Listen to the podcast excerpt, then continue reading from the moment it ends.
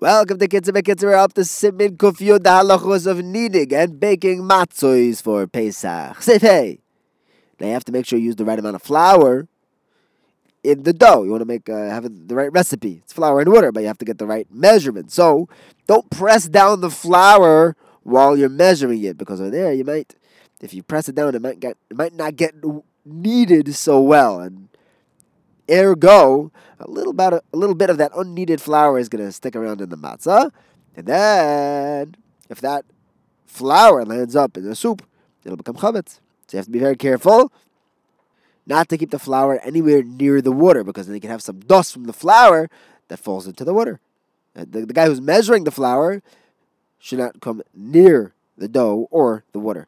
It's best not to put your hand on the flour for no reason because your hand is warm and it'll heat up the flour a little bit.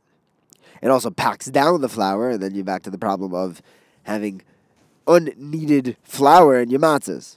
Next, the Kitzur tells us that you have a, uh, a kli that you're using to knead the dough.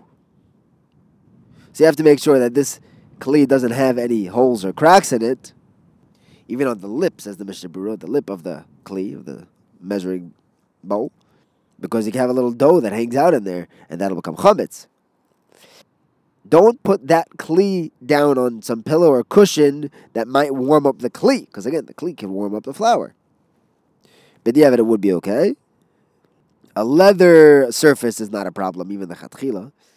You should also be very careful that every 18 minutes, clean out every kli very well. Also, you should wash your hands every 18 minutes. If there's a little dough stuck somewhere 18 minutes later, that's chametz. Likewise, those boards where the uh, the dough is kneaded and flattened, and the rolling pins, you have to be very very careful that there are no holes or cracks in there. It's not wormy. Um, or at least every 18 minutes, you should clean them off very well. As well as the hole puncher. You have to make sure the hole puncher is 100% clean. Every 18 minutes, wash it off thoroughly so that there's not even a little bit, a speck of dough. The uh, baker's shovel that he's using to put the matzahs in and out of the oven. So then also you have to make sure that it doesn't have any cracks on that little paddle thing. Because if it has a little crack, there might be a little dough in there that, that uh, chametz. He's putting his matzahs in and out of the oven with chametz. This does not need to be cleaned as often as the other kalim. But the Mishnah says it should be inspected regularly to make sure that there's no dough stuck on it. The Mishnah adds another thing. He says that those uh, p- paddles that you're putting the matzahs in the oven with, those get very, very hot. So you shouldn't reuse it right away because if you pick up a matzah dough with a smoldering shovel, you're hitting it up and it's going to be machmitz it right away or quicker. So it depends on the climate of the country, how long you're supposed to wait to cool down your paddle. Even in a warmer climate, you don't have to wait more than half a day before reusing them.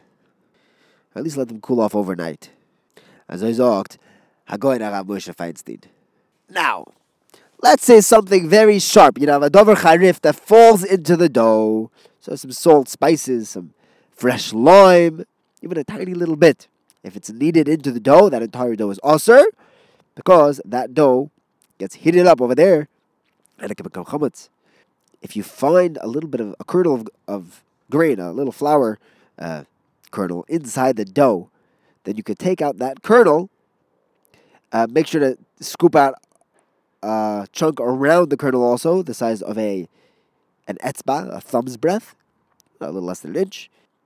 Throw that out, and then the rest of the dough is okay. We're not going to assume that it, that this kernel did any more damage than in that direct area.